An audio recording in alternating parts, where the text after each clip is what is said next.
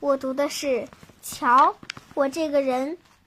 我推荐的理由是，本文幽默洒脱，为文章增添了生动活泼的色彩。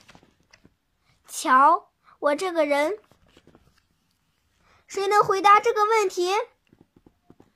老师指着黑板上一道对我们来说难度较大的数学题问我们。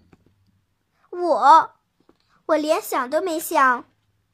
在同学们疑惑的眼光里，就歘的站了起来。当时我压根儿就不知道自己会不会回答。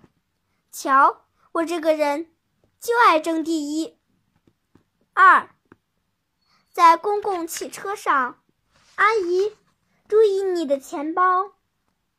那钳工闻声缩回了自己已伸向钱包的手。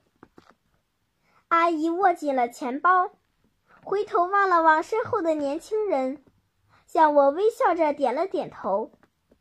下车后，啪的一声，我脸上被印了几道指痕。瞧，我这个人真是不知天高地厚的莽汉。三，拿到考试卷后，这次才考了七十分，我真的好怕回家。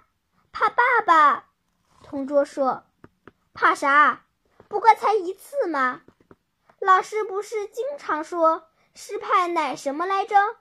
我说：“失败乃成功之母。”对对对，失败乃成功之母。下次再努力不就得了？嗯，其实我和他是半斤八两，可我还一个劲儿开导他。瞧，我这个人。真有点像你们所说的“拿得起放得下的男子汉大丈夫”呢。